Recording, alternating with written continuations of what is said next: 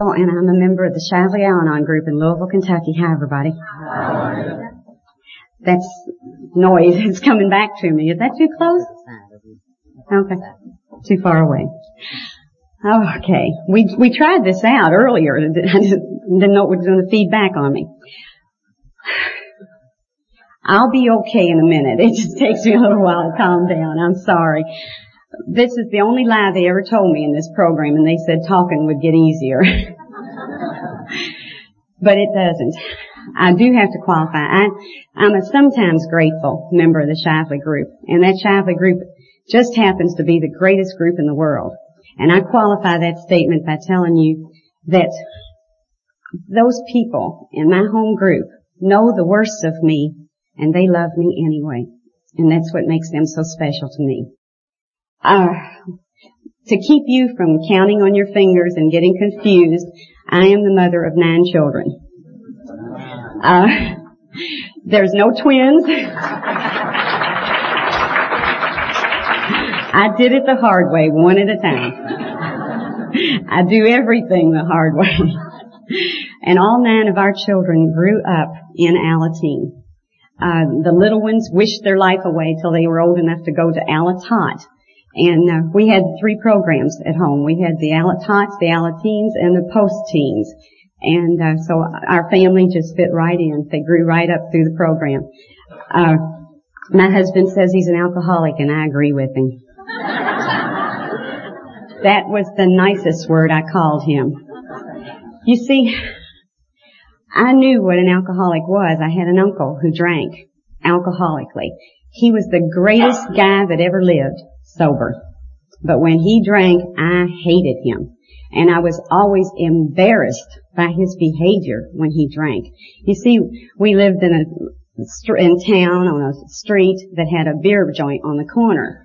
And when he came out of that beer joint on Friday night carrying his little bucket of beer, and this really dates me, you know how old I am now. Uh, they didn't have six packs back then. And uh, he'd carry that little bucket of beer down the street. He hadn't even drank it yet, and I hated him. And I wouldn't have anything to do with him. I just, and because I knew that eventually he was going to stagger back down the street with another bucket of beer and he'd be sloshing it and the kids were going to laugh at him. And I would be hurt and embarrassed and I hated him.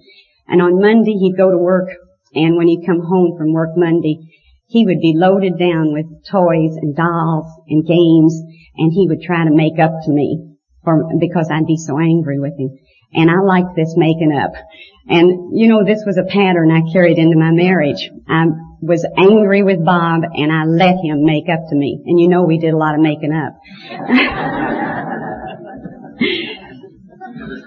but when I say my uncle was an alcoholic, I believe that. I, I think if they walk like a duck and they quack like a duck, it's safe to call them a duck. And my uncle committed suicide in an alcoholic blackout and he lived, he jumped out of the top floor of the Brown Hotel in Louisville, Kentucky, uh, committing a tension side. He really didn't mean to fall, but he was so drunk he lost his balance. And, uh, he lived for nine days in the hospital. And in those nine days, he had no memory of trying to do that. So that's why I say that if he had the blackouts and his life was as messed up as it was with alcohol, he was an alcoholic.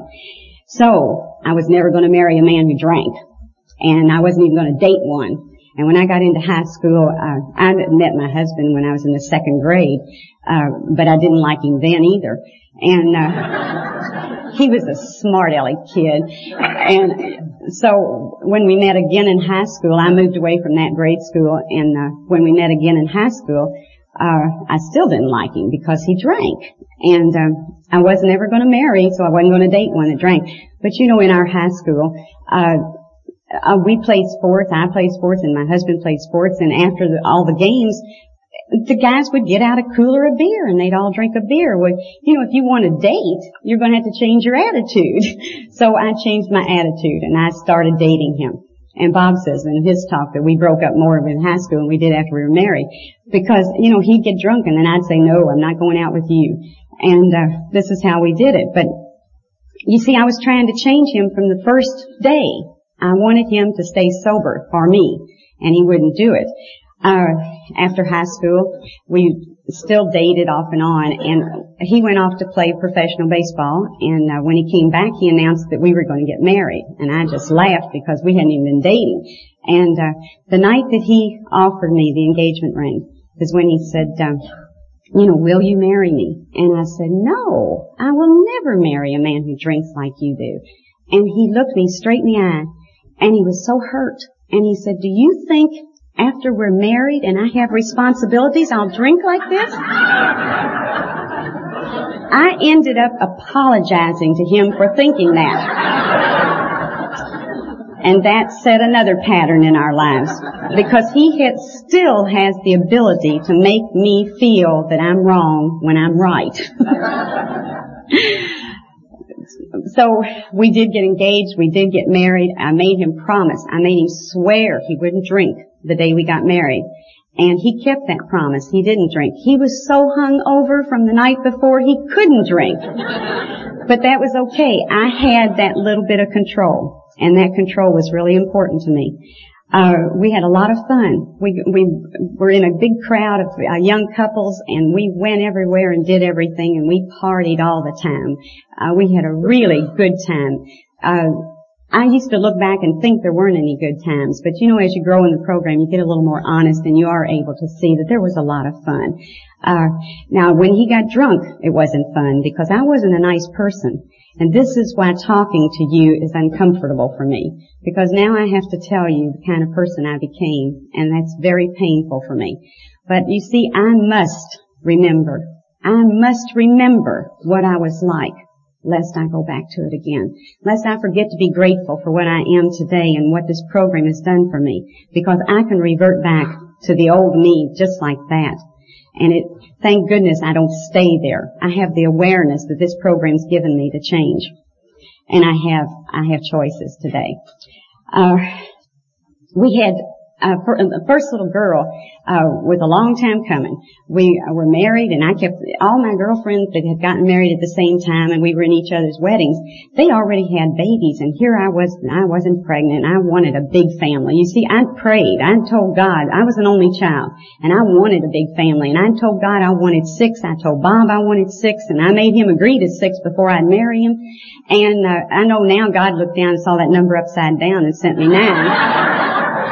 But uh, I was so anxious because I wasn't pregnant. And uh, so finally I got pregnant with Cindy and she was born and oh I was delighted. I had a play toy and I played with this baby. You know, I dressed her, every outfit had to match. You know, if her little top got wet then she had to be changed right down to her socks to match because it was important to me that she look good and reflect back on me. And uh, this is the kind of mother I was. Now, I wanted more and there was two and a half years there when I didn't have another baby. My girlfriends had three by this time. And I felt so out of it. And uh, without consulting Bob, I had worked for an attorney and uh, so I just went down and filed for adoption. I didn't tell Bob about it. I figured he knew. We we talked about six, so we were going to get him any way we could. And uh, it wasn't until we had gotten to the place where he had to go in for his interview that I had to tell him, and when I did, I didn't understand this man's rage. I did not understand it. Because you see, we had talked about six children and we only had one, and I, I didn't understand why he didn't want me controlling him like that. Uh, I did get pregnant, and this time I had found the answer because I got pregnant every, I had a baby every 13 months from there on. Uh, but um, you see, the drinking was beginning to bother me. The, drinking episodes were getting closer together. The bad times were getting closer together. And I was getting sicker and sicker in trying to control these bad times. You know, I watched what he drank. I watched where he went and who he went with, and I tried to control that. You know, if he wasn't with that bunch of guys, he wouldn't drink so much. If he wasn't at that bar, he wouldn't drink so much. And I'd introduce him to a new bunch of guys in a new bar, and he got drunker than ever. But, uh, you know, control was what I was working on so hard. Uh, he had an older brother who was an alcohol, who was on Skid Row. He had drank himself out of a family, out of a home, out of everything. Self-respect, the love of his, of everyone. And he was on Skid Row. And he got, walked into AA uh, office in Louisville and got sober. Uh, and the AAs came out to his mother's house and sat with him. They didn't have treatment centers back in those days. Uh, and they sat with him through the night. And you could sit in his mother's kitchen and hear the bed walk across the floor as he vibrated and suffered through that. And Norman got sober and went to meetings. And I thought this was wonderful. And Norm came back to the house one day to borrow one of Bob's shirts and tie and jacket because he was going to go look for a job. Well, Norman didn't work. Norman drank, you know. And I thought this, this is incredible. And I asked him, tell me about it. And he did. He sat down and told me about it. And you know, he, he jokingly said, he said, you know, honey, you were right. He says, when you used to tell me it was that first fear that got me drunk. And I said, I was right. I hadn't been right in all these years with this man I was living with, and here this brother-in-law was telling me I was right. And I said, Norman, you've got to get Bob to go to AA. And he said, honey, I can't take him to AA. He, he has to want to go for himself. And I said, well, he'll never want to go. And he says, well, that may be, but I can't make him go. And I said, well, just take him. And he said, I will when he asks me to, but not one day before. And I thought, well, that old boy's going to ask him to if I have to break his leg. and so I kept working on this, and he and his brother Bob and Norman were going fishing down in Cumberland, and they were going to be down there about a week. And I got to thinking about this, and I, so one night when he was talkable, you know, I could talk to him. I said, you know, you're going to go fishing with this brother of yours, and you're going to do something, and I bet you get him drunk. And he said, I'm not going to do anything to get Norman drunk. And I said, yes, you will. You're going to drink in front of him and that'll, and, and you'll upset him and he'll get drunk. And he said, I'm not going to do anything to get my brother drunk. And I said, well, if that's true, why don't you go to one of those meetings with him and learn what to do to help him stay sober? And he says, well, if it'll help Norman, I'll go. And he did. And I thought, this is it. You see, I knew why Norman was an alcoholic. They had three girls and they didn't have a son. And we had four girls and we didn't have a son. And I knew that's why, that, you know, uh, Norm was the alcoholic. And uh, that's why we have two boys in between all our girls. We have seven girls and two boys. But I had those two boys to get Bob sober. Uh, they didn't work either. But, uh, Norman, Bob actually called Norman and asked him to take him to a meeting. And he did. And when they left that night, I can remember just being overwhelmed with joy. This was it. This was it. Norman had gone to one meeting and he hadn't had a drink since and Bob was just as smart as his brother and he would do the same thing. He came home and he stood there and he shook his finger in my face and he said, I can't help him. He's been sober almost a year. You'll never take another night out of my life. And he went out and got drunk that night. And I thought, my God, he is so far gone, I'm going to have to go and get this for him. And so I called Norman and said, we want to go Friday night. And Norman says, okay. And he came by and picked us up. And I told Bob that Norman was coming Friday. Know, I, you know how we do. We shoot all these little corners. You alcoholics don't have a corner on that. We're, we're good at conning you. And uh, so we went to that meeting. And we walked in the, up those steps of that room, and this gorgeous lady, I mean really attractive redhead, comes charging across the room, and she grabs my brother-in-law, and she hugs him, and she kisses him, and I thought, don't you reach for mine, sister. now, I didn't want him, but I wasn't going to give him to her. And you know, she didn't. She stuck her hand out and she said, you must be Norm's brother, Bob. And I thought, oh my God, he's been talking about us to him. And then she turned to me and she says, honey, you going to stay down here with us drunks or go upstairs and learn how to live with your drunken husband? And I almost died. Now I didn't care whether she called herself a drunk, but she was calling my husband a drunk right out in front of all these other people I didn't know. Now, this is the, the paradox of this. You see, I found out early in our marriage that my husband didn't like to hear me curse. In fact, I called him an SOB and I wasn't using the initials one night. And uh, he reacted and he said, don't you ever call me that again. That's not cursing me. That's cursing my mother. Well, God knows I wanted to curse her. She'd raised two of them. and I learned to use these colorful words.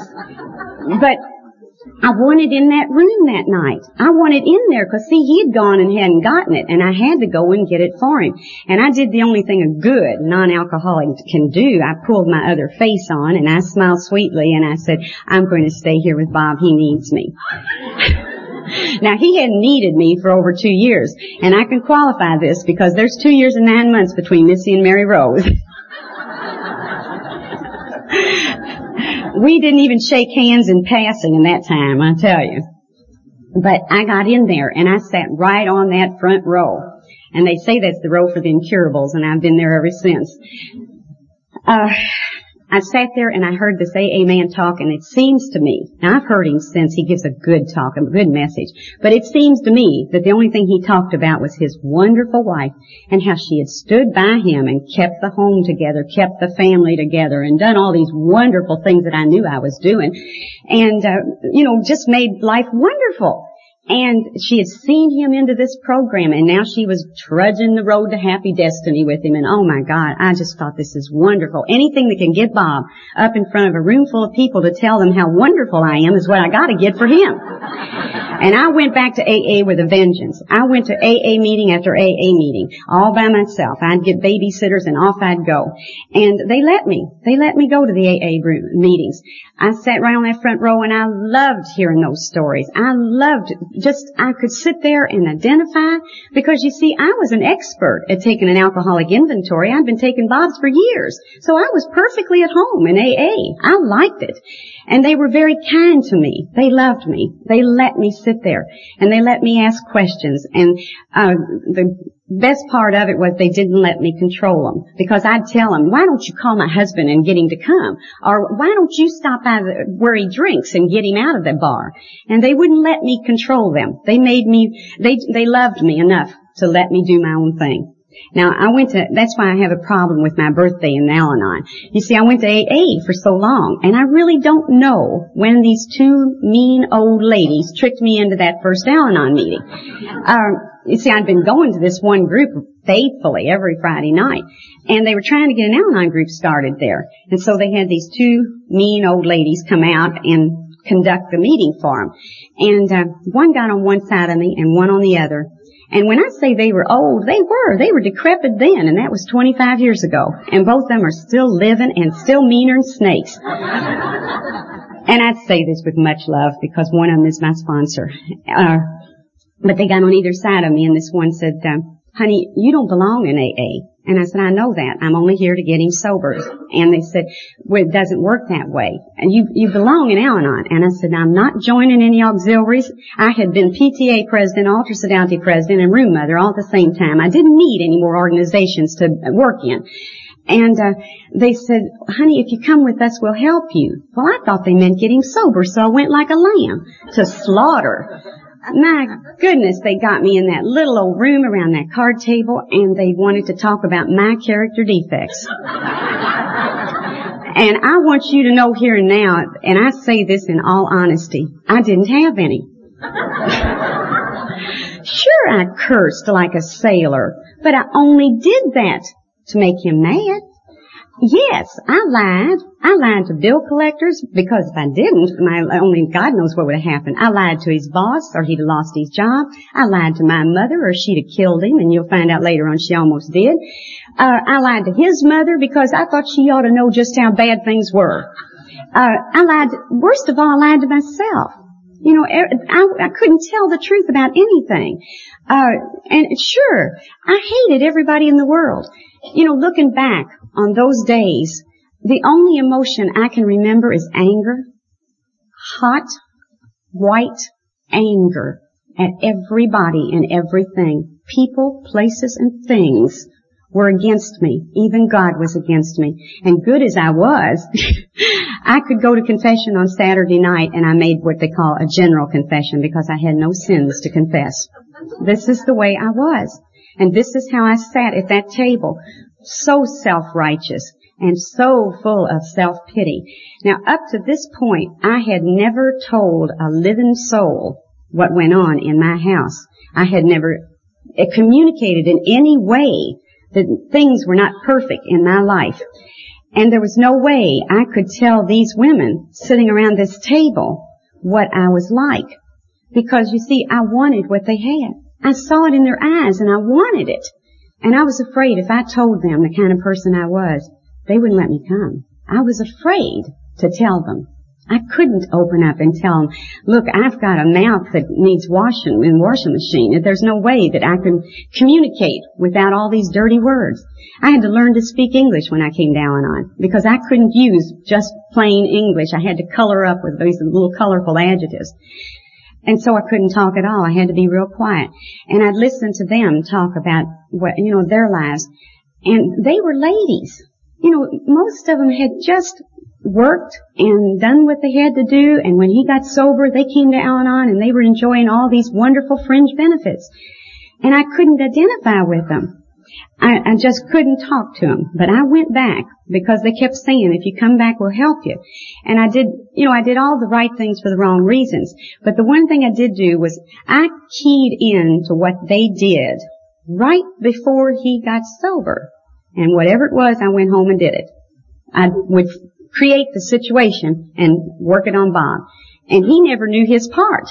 He never cooperated. So one night at this uh, group, uh, it was the same Friday night group. We had a couple in from Owensboro, and uh, this lady got up and said that she had hit her he- husband in the head with a cast iron skillet, and when he came to in the hospital, he called AA. And you're there ahead of me again, aren't you? So, next morning was Saturday morning.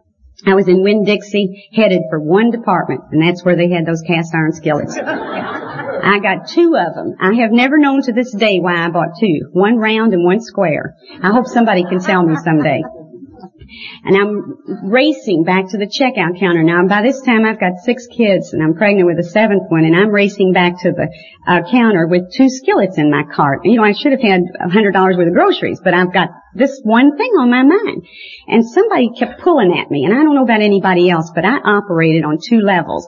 The front part of me could say, hi, how are you? While the back of my brain was, where is he? What is he doing? How much is he spending? And how am I going to keep him from doing it? You know, all of the wheels were going back here, and this hand was pulling at me, and I tried to shrug it off, and finally she really got a grip on me, and it was this same AA lady.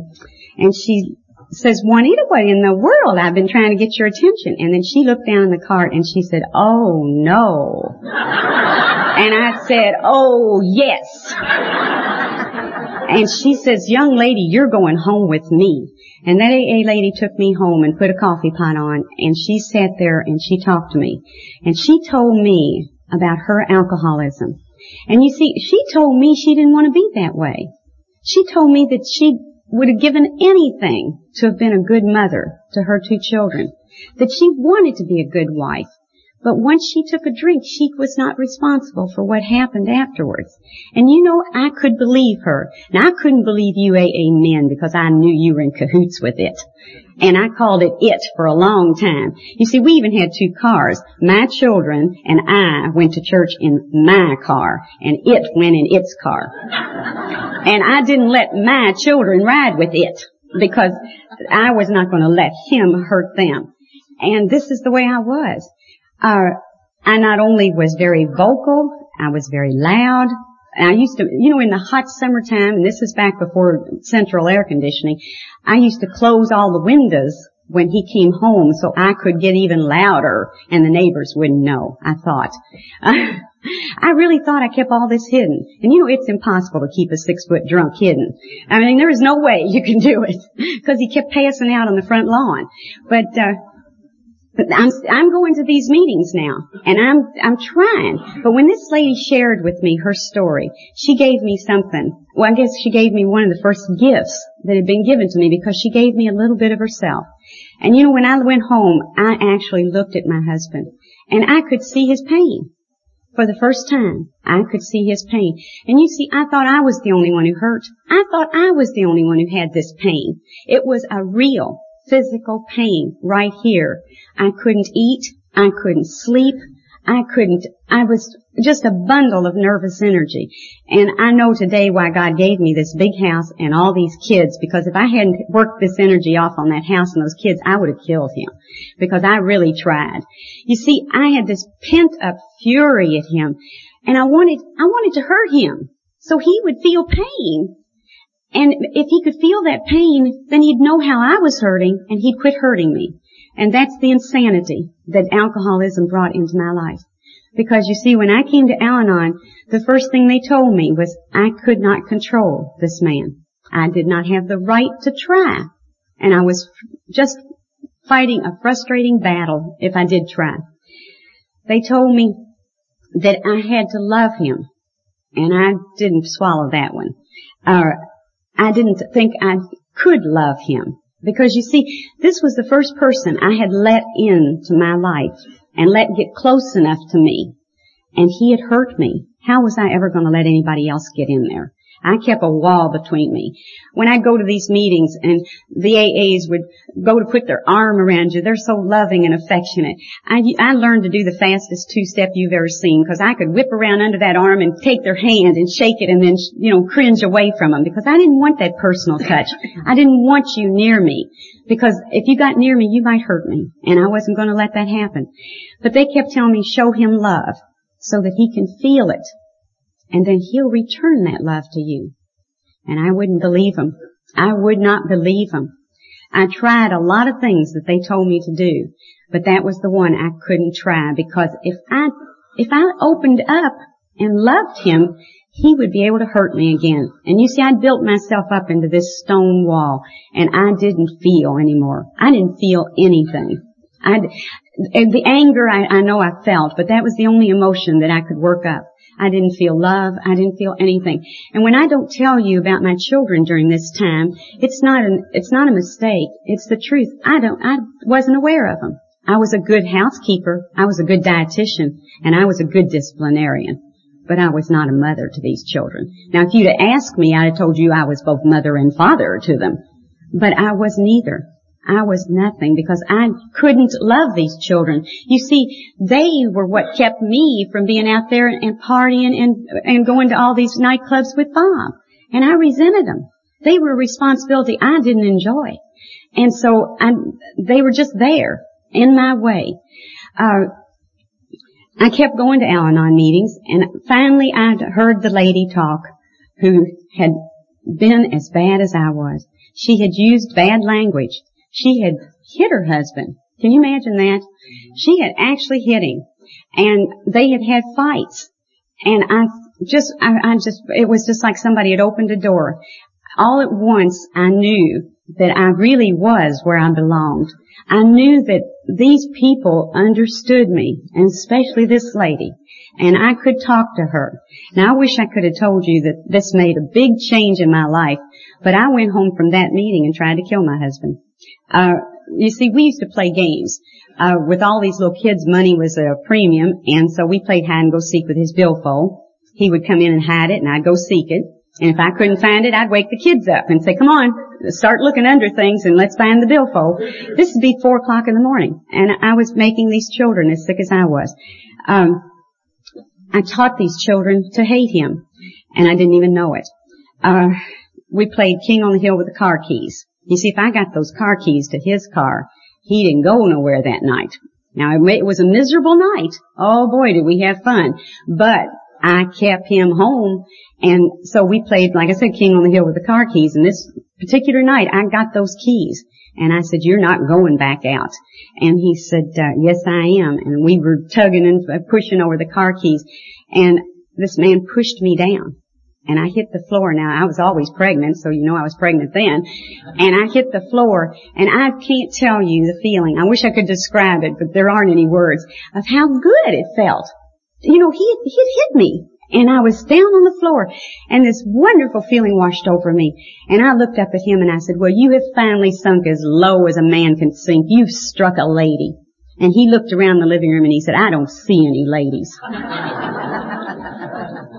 I'm telling you the rage that built up in me. I wanted that man dead. I wanted him dead on that spot. And I come up off that floor and the only thing within reach was the fireplace equipment set and I grabbed that poker and I swung it at his head.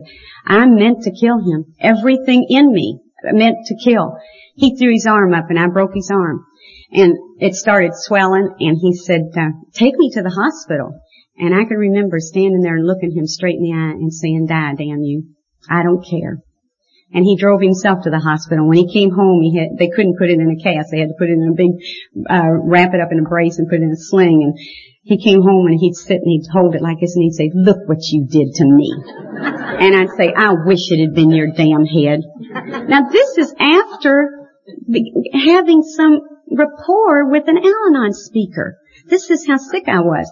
Six years later, I was on a serenity retreat and I asked the priest, I said, why have I never felt any shame or remorse about that night. And this priest knew me real well and he says, honey, some of us are sicker than others. and in your case, you were much more violently ill from the reaction to the disease than your husband was from the action of the disease in his life. Uh, he just drank. He was a very peaceful drunk. He would have just come in the door and passed out if I would have let him.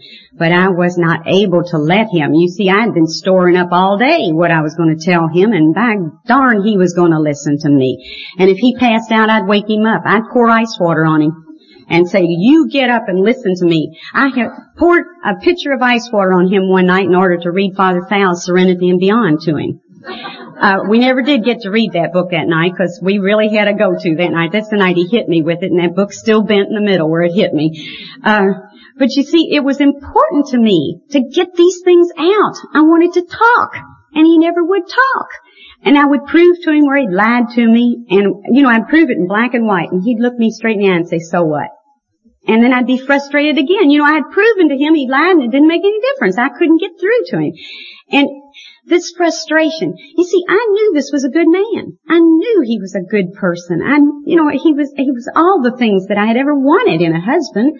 And yet I couldn't reach him. I, it was like there was a glass wall between us and I couldn't talk to him. I couldn't reach him. I couldn't touch him. I couldn't get any reactions from him unless they were violent. And I was willing to settle for that. That's how much I wanted to get through to him. Uh, I kept going to meetings. They say if you keep bringing the body back, eventually the mind comes to.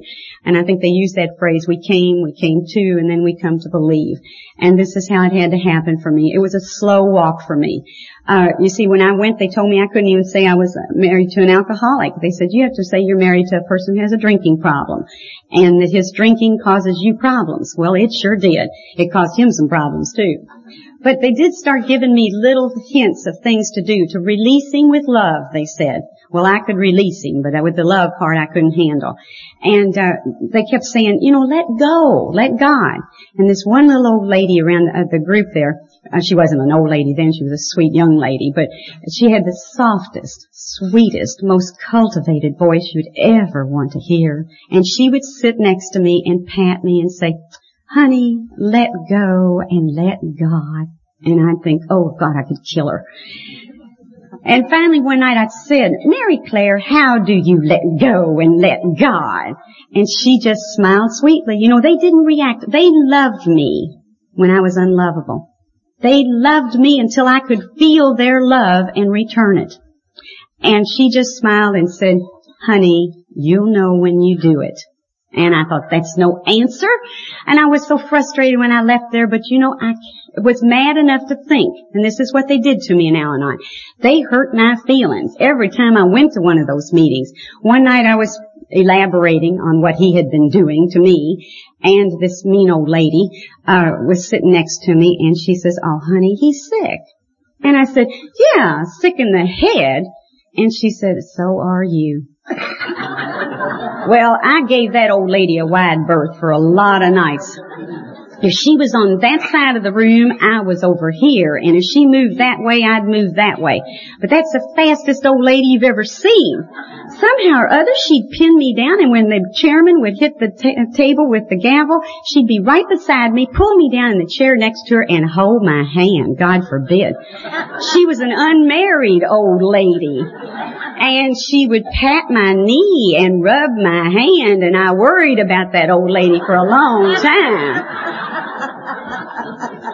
you know, she, you just don't do things like that. And I would sit on my hands to keep her from holding them. I did all kinds of things to get away from this old lady, but she was determined and fast. And you know, I I realize now that we new ones in the program were so few that she really had to work hard to get a pigeon. And that's why she was after me. I just know that. And of course that lady's rude the day I, she was my sponsor because I've worn her out many, many times. But, uh, when she said that, that hurt my feelings. And I went home that night and boy, I was mad. But you know, I had to admit that, that there was something wrong with me. You don't put salt in the refrigerator and bread in the oven if you're normal. Uh, there's got to be something wrong that I'm doing all these crazy things. And, you know, I did come to a place where I believed that the whole world would now step with me that maybe I was the one who was having a problem reacting to other people. Even my neighbors. I kept my children in my yard. I allowed the neighbor children to come in and then felt put upon because I was tending everybody's kids in the neighborhood. But I wouldn't allow my children to go out because I didn't want to be indebted to the neighbor for watching my children. That's how independent and how self-righteous and haughty I was. I finally, I kept asking questions, you know, how do you use the serenity prayer? That's the dumbest prayer I've ever heard. And I really believed that. That prayer just did not make sense to me. Because how did you accept something until you tried to change it? And then they were saying, you know, you had to know the difference. Well, you know, if you didn't try to change it, how are you ever going to know the difference? This is my attitude. Until one day I heard this lady, she hit the podium and I come about that far off the seat. And while I was up there, she had my attention, I guess, because I must have been sitting on my brains. And she said, I am powerless over persons and places and things. The only thing I can change is my attitude towards what's happening to me right now. And I said, why didn't they tell me that in the beginning? But you know, I know now that it's when the pupil's ready, God sends the teacher. And this is how I've learned things down through the years in this program. I came to Al-Anon in February of 1960. And I was going, had been going for two years and I hadn't got him sober yet. I was working on it. I chose a sponsor. I had a sponsor over to dinner. I had uh, his uh, sponsor and my sponsor uh, in the house many times, trying to get them to get him sober, and they they never knew their part either. They never reacted right, and they just let him drink right in front of them. I wouldn't even tell him they objected to it, and I objected to this. Uh, I just had a terrible time with these people. They wouldn't do what I wanted them to do, but I was learning. They told me to release him with love and to stop covering up for him. Well, now we lived in a little small community right outside of Louisville, and if I didn't make those bad checks good, I wasn't going to be able to cash a check at the grocery store. So you know I have to make those checks good. I mean, doesn't that make sense to you? It did to me. And they said, no, you don't. You're taking his responsibility away from him. You're taking responsibility for his actions. And then they told me the one thing that helped. They said, do you know that every time you make a bad check good, you make him angrier with you because you're heaping more guilt on him. He, he can't feel grateful to you for making that check good. The only thing he can feel is the guilt and the humiliation and that leads him to anger and to lash out. And I understood that. And so I stopped making the checks good. Uh, I stopped lying to the bill collectors. And I even started telling them where they could reach him if they wanted their money. And he really reacted badly to this. Now here I am using my Al-Anon and he's not acting nice at all. Uh, he liked Al-Anon when I first went because they told me to keep my big mouth shut. And, uh, when he walk in the door, I'd say, hi, did you have a good day? And poor man thought he was in the wrong house. But he liked it at first. But see, when I started releasing completely, uh, I can remember uh, Gulf Oil calling one day wanting some money.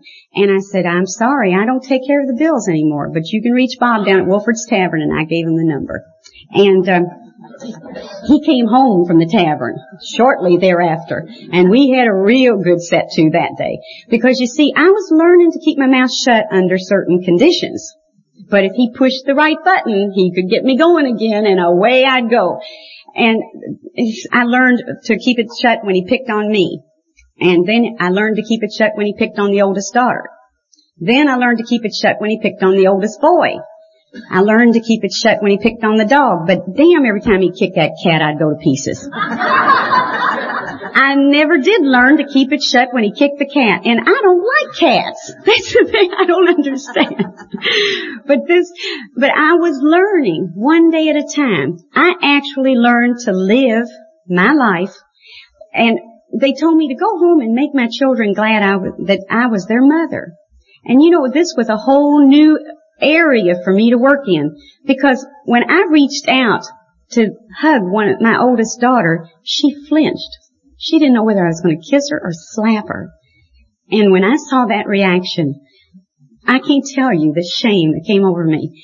And I started to realize that my husband hadn't really hurt these children at all. Now I had told him hundreds of times how his drinking was hurting the children. But I was the one who was inflicting the damage on the kids, not my husband. Me with my vulgar talk, my accusations, and I told you I taught them to hate their father, and I didn't even know how, that I was doing it. I remember Cindy came in and asked for skates one day. All the kids in the neighborhood had skates. And I said, we can't buy skates. And she said, why not? And I said, we don't have any money. And she says, everybody has skates, Mom.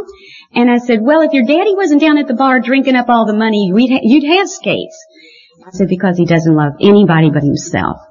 And later when I heard this child tell her second oldest sister, daddy doesn't love us, I thought, where did she get that?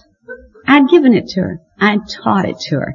So I was the one who'd done the damage and I was, had my hands full trying to undo this damage and make my kids glad I was their mother. And I just let him drink. I just let him do what he had to do.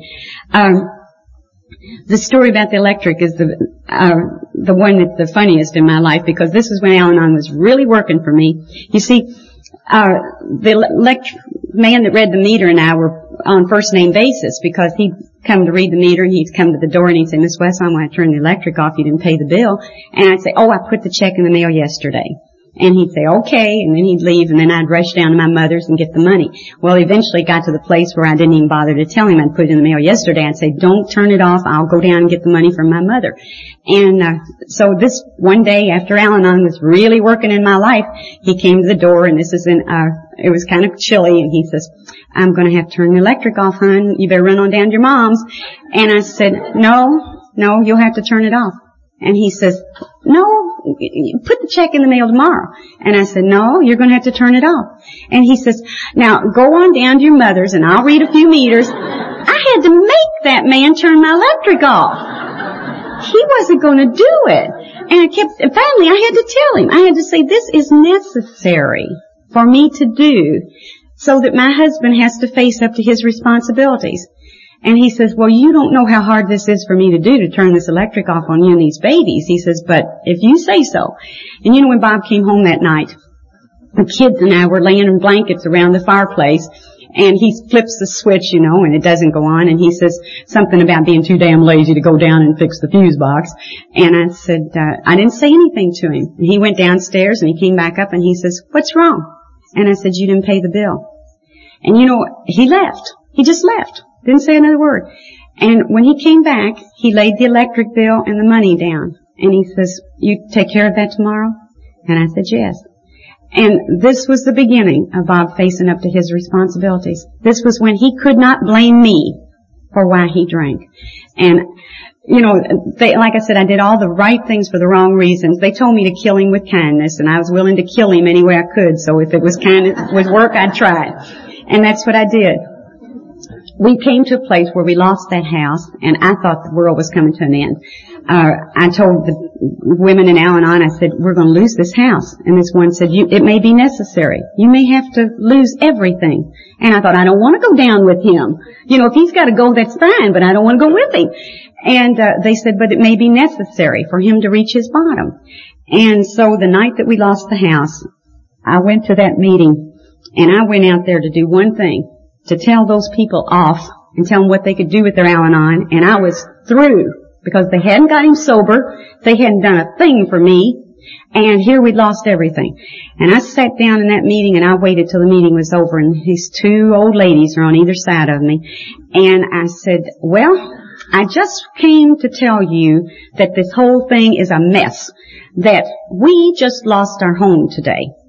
And the one leans over to look at the other one like I wasn't there and said, isn't he progressing nicely? now I knew these Al-Anons were crazy, but I couldn't believe they were that sick. And then they added insult to injury by patting me on the shoulder and saying, oh honey, be grateful. now that's sick.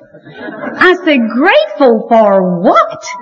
And they said, every drink he takes from this minute on brings him closer to the last one. And I'm telling you, I got goosebumps. I really did. Because I knew they were telling me the truth. They, they, I said they only told me one lie, and I feel better about it right now anyway. Uh, we had to move in with my mother, and that's another story in itself. I'm an only child, and uh, my mother did not want me to marry Bob because she knew he had a drinking problem before we married. Uh, she didn't like him, and you know what that is to an only child. I mean, she was drawing up, uh, you know, uh, barricades, and there was nothing for me to do but leap them and prove to her that I knew better than she did, that this, you know, that I, this was the right thing to do. And I had to eat all this humble pie and go to her and tell her that we needed help desperately. And so she bought a big old house on a big old hill out on Iroquois Parkway, and we all moved in together. The drunk, and seven kids, and myself, pregnant with an eighth one. And, um, we moved in that big old house, and now things really got going good. Because you see, I've been using the program. I was releasing him, not with love. He called it rejection, but I was releasing him. And now my mother got into the act. You see, alcoholism is a family disease. And when you're involved with it, you all get sick. And my mother got sicker faster than I ever had. And so she started running around to the bars and pulling him out. And she started doing all the things I, so it got real easy to let go and let mother. I just worked my program just as sweet as you can see. And, but I had, there was one problem. The children had three bosses. You see, we'd sit down at the table and the kids would say, do we have to eat these potatoes? And my mother would say, yes, you have to eat those damn potatoes. And Bob would push back and say, you don't have to eat those damn potatoes. And the battle was on. The kids would look to me, do we or don't we, Mom? And if I said you don't, then I caught a lecture for three hours from my mother because she paid for those damn potatoes. And if I said you do, then Bob would jump up and now no wonder I drink and go out to get drunk, you know. So I was damned if I did and damned if I didn't. And so finally I went up to school to a PTA conference and the teacher that was teaching my oldest daughter, um, said, uh, you know, Mrs. Wessel, if I didn't know you so well, and of course she did, my God, I'm room mother, I'm PTA president, and altar Sedante president, and anything else that they needed up there. That I washed the church linens and ironed them. I was everything. I was all things to all people, because you must think well of me. That was real important. And she said, if I didn't know you so well, I'd think that Cindy was a product of an alcoholic home because she acts just like I did. And I said, your father was an alcoholic? And she said, oh yes. And she says, you know, she says, I would sit in the classroom and I would hate my mother and my father. And I said, you hated your mother? Was she an alcoholic too? And she says, oh no, I hated her for making me live in that mess. And it was like somebody had blown a breath of air through me. And I did the first thing that I'd ever done. Now I filed suit for divorce real often because I worked for this attorney. It didn't cost anything. And I, you know, I'd just go file when I went to scare him sober. Uh, but this time when I went down to file suit for divorce, I meant to do it. I meant to remove him from our lives. Because if the Al-Anon program was going to work for me, it was going to have to work without him there because I no longer felt that I was going to be the force for good to get him sober. And so when I filed suit for divorce that time, I meant it. And I believe that the alcoholic has a built-in radar. And they know when we're not bluffing. They know when they've, right before the axe is going to fall. And when they serve Bob with the papers, he did the only thing he's ever done. When there's a crisis, he goes fishing to think about it. And he said he was going fishing. And he took off and for three weeks he was gone. And the kids and I relaxed. And my mother got real busy. She took a restraining warrant out. She had all the locks changed on the doors. And she was, and every day she'd say, you're not taking him back. Now you're crazy to begin with, and I know that, but you're not taking him back. I'm going to raise these kids with you, and we're going to be just fine without him. And she did this all day, every day, as long as those three weeks went on. Well, the time came when Bob came back, and his key didn't fit the lock. And uh, he left. And I thought, well, this is the last I'll ever see him. In fact, he told me when he left, he said, I would rather be dead than face a life without drinking. So don't keep asking me to do that. And I said, I'm not. I'm just asking you to live that life someplace else. And so when he left, I thought I'd never see him again. I really believed that if I saw him again or heard from him again, it would be when they told me he died under some bridge. I believed that because I, I just knew that he would hit the bottom. Uh, he came back that night though. I was getting dressed to go to my regular Al-Anon meeting. And when he came back, he didn't like the way his key still didn't fit the door, so he broke it down.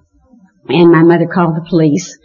And the I heard the, I was letting all this go on. I was really using Al-Anon. I could just let the world go around me. Just they, if they wanted to twirl, they could twirl because I was really releasing everybody in my life. I didn't allow other people to control me. And I didn't allow them to control my happiness.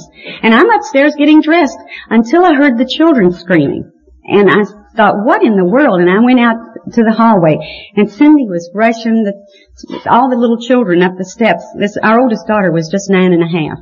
And she's rushing all these little babies up the steps. And she says, Daddy's got a gun and says he's going to kill us. And I said, oh, your father's not going to kill anybody. I said, where is he? And they said, he's up in the attic. And I opened that attic door and there he sat with a 12 gauge shotgun. And I said, what are you doing? And this man who'd been gone for three weeks looked me straight in the eye and he said, honey, your mother's called the police on me, and she's going to put me out, and I can't live without you and the kids. And you know, I knew he meant that. Al-Anon had worked enough in my life where I knew he meant that. And I just closed the door and I went downstairs and my mother was coming out of her room with her 410 shotgun.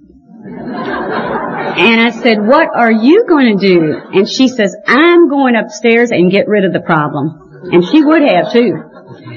And you know, for just a minute, now I'm an only child and I loved my mother, but for just a minute I thought if I let her go, maybe they'll kill each other and the kids and I can live in peace.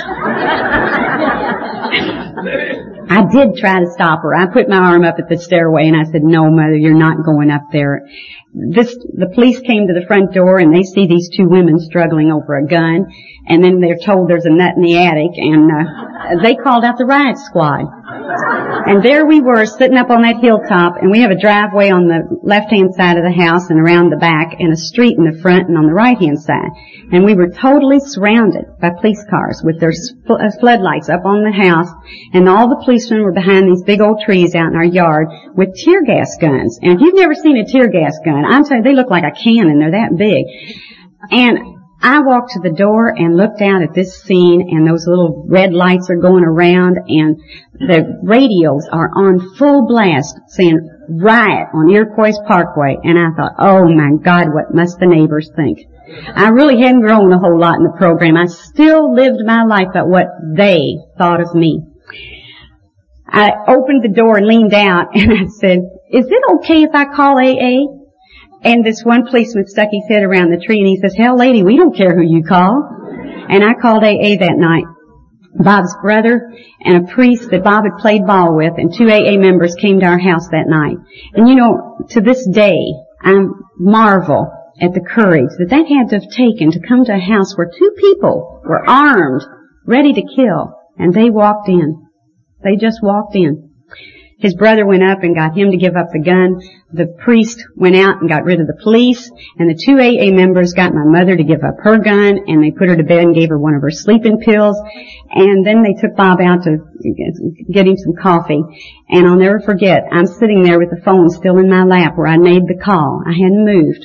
And he leans back in the door and he says, we're going out to get some coffee. Bye honey, see you in a minute. And I thought, oh my God. And then they were gone. And I was totally alone. And I have never been that alone in my life. I was full of despair because if there was a God, He didn't love me or He wouldn't let these things happen. I never, I was, that we had no money, we had nothing, no insurance, nothing in this whole world. Not even the, the house we lived in. We were living on my mother's charity. And I was expecting an eighth child. And I was at the pit of despair. And I went up the steps and looked out the window. And I could remember that I heard this woman's voice, this old lady's voice, and she had said in one of the meetings, if you're not as close to God as you want to be, you're the one who's moved away. Reach out. He's there. He's waiting for you. And I reached out physically in the darkness of that room, and I felt a presence, and I felt a peace. And I know in that moment is when I took the first step of my Al-Anon program. You see, I had been using the slogans in little bits and pieces, but I had never admitted that I was powerless. And in that reaching out, I said the one true prayer I'd ever said in my life. I'm Catholic. I recite prayers. I can recite you any prayer you want to hear. But I said, please God help me. And I laid down across the bed and went to sleep. When the alarm clock went off the next morning, I jumped out of that bed because I did not know where these seven children were. And our baby was just 18 months old. Uh, I didn't know where they were. I didn't know what had become of them. From the time I'd seen them and closed the door on Bob up in that attic, I did not know where they'd been.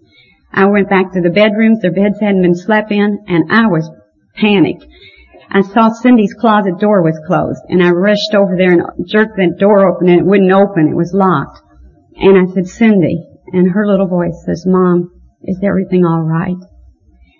And you know, she had herded those babies into that closet with blankets and pillows, and they had spent the night in total terror of what was going to happen out there with their grandmother and their dad with guns.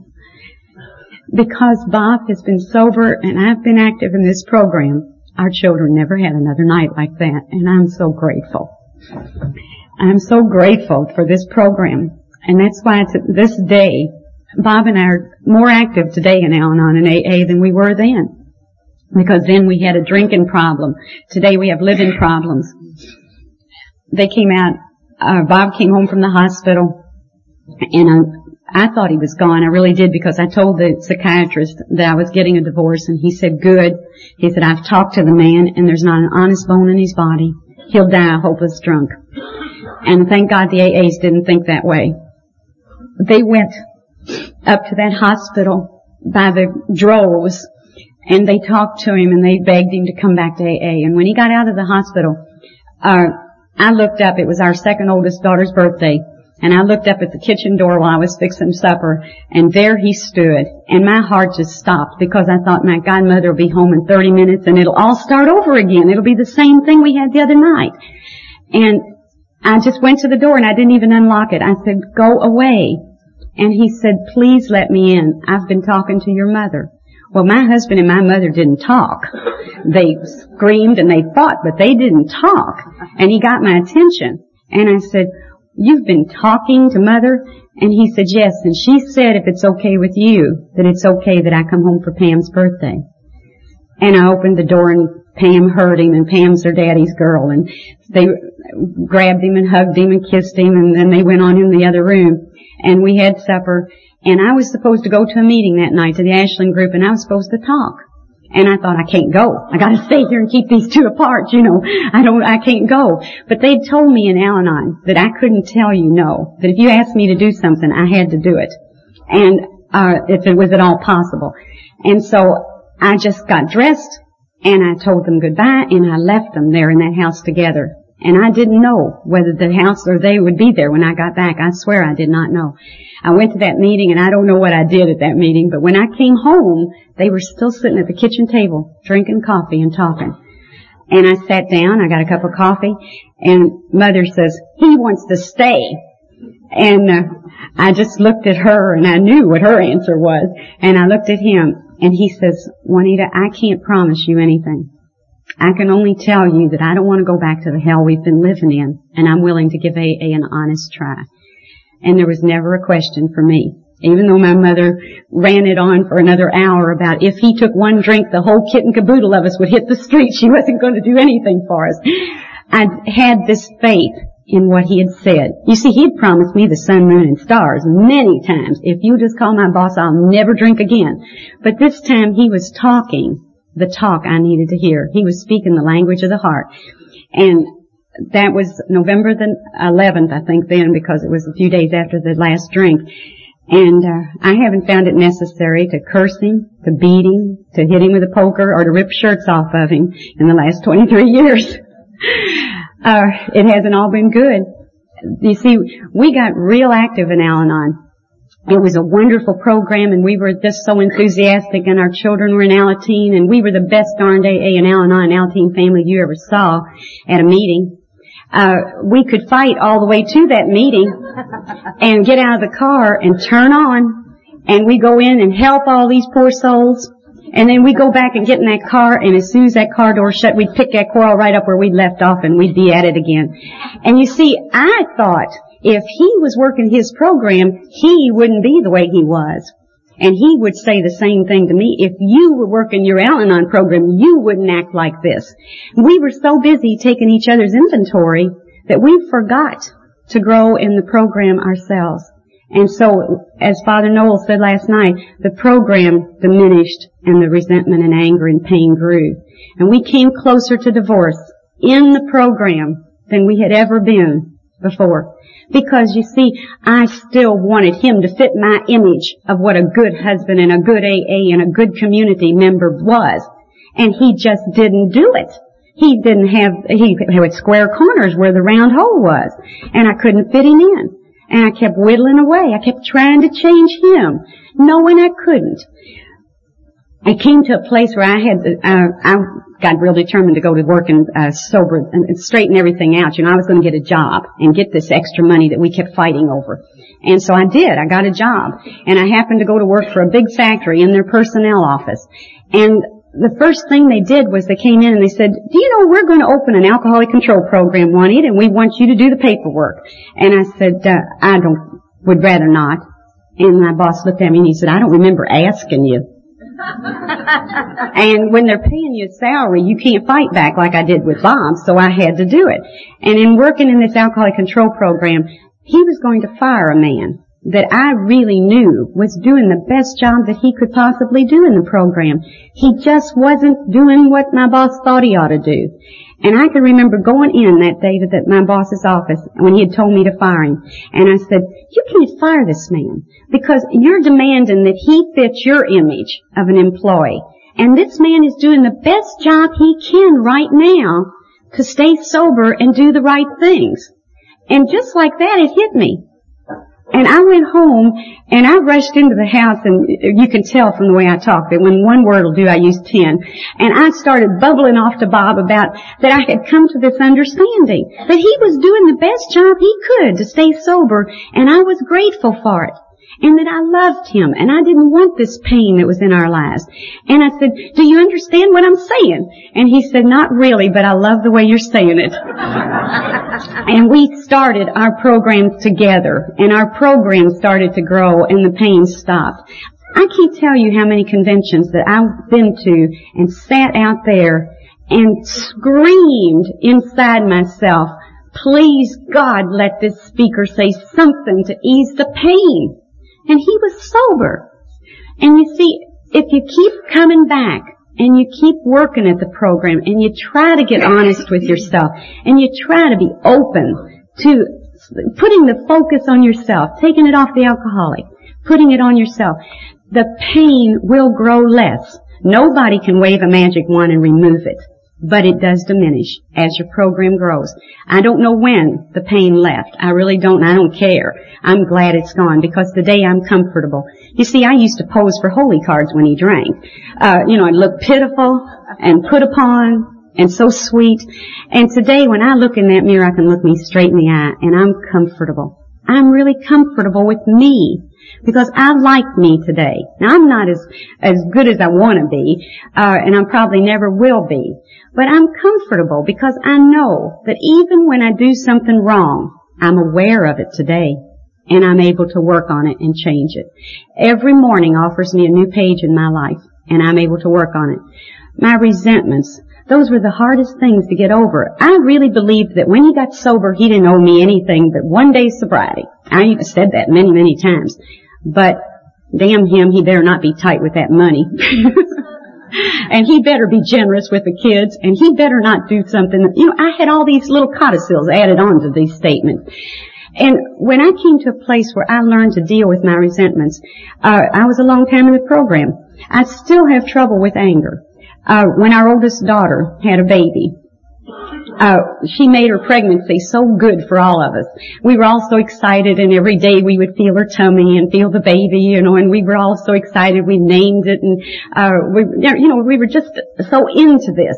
And when she started into labor, the entire family, and when I say entire family, I'm talking in-laws and outlaws and boyfriends and everybody, went to the hospital to have a baby. Everybody but mom. He wouldn't go. And I didn't understand.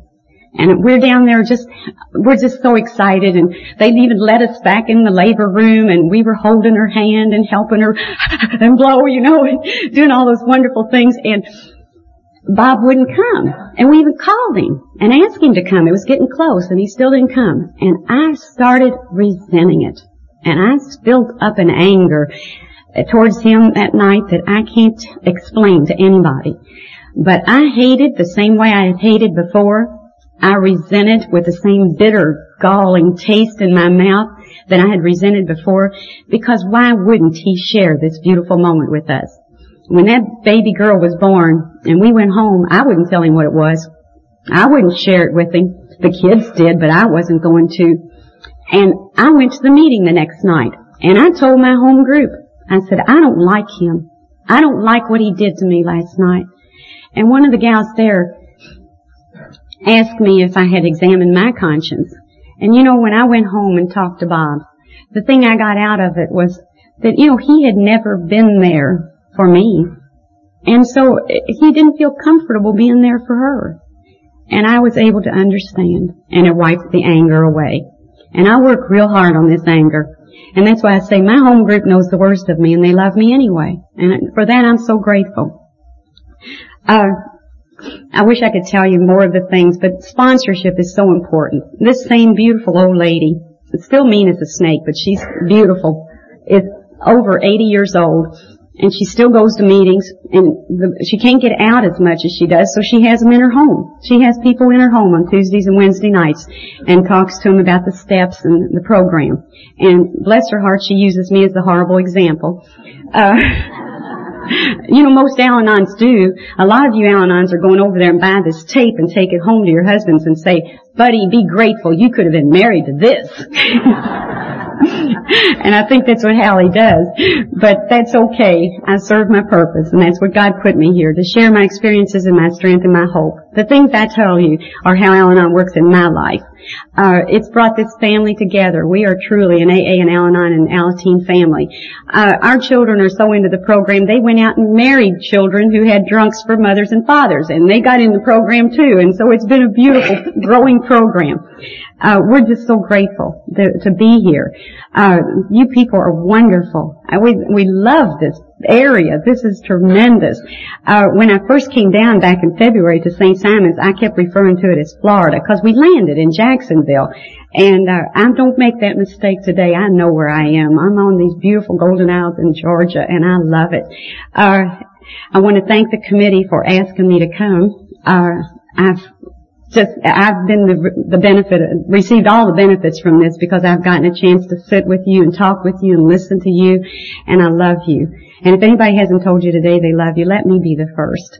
Uh, when my husband drank, I thought it was the worst thing in the world that could happen. I know today that alcoholism isn't the worst thing. Uh, I know that when they told me to accept, you see, I thought in order to accept it, I had to like it.